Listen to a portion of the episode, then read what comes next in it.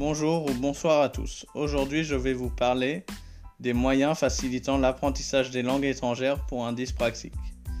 Il faut que le professeur ait conscience que la construction de la phrase, l'analyse logique et l'orthographe des mots peuvent être laborieuses pour nous.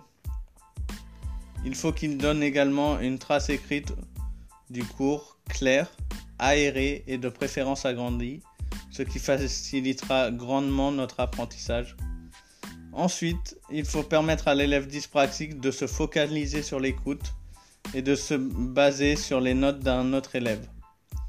Fournir des listes de vocabulaire tapées à l'ordinateur peut également nous aider, ou sinon illustrer par des images, dessins ou pictogrammes, ce qui facilitera la compréhension euh, et pour finir, il faudra autoriser l'utilisation de dictionnaires papier ou électroniques, ce qui nous facilitera la tâche.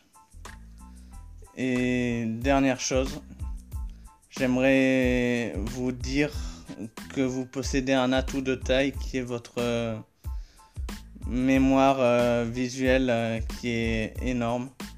Donc utilisez-la à bon escient. Merci, à bientôt, au revoir.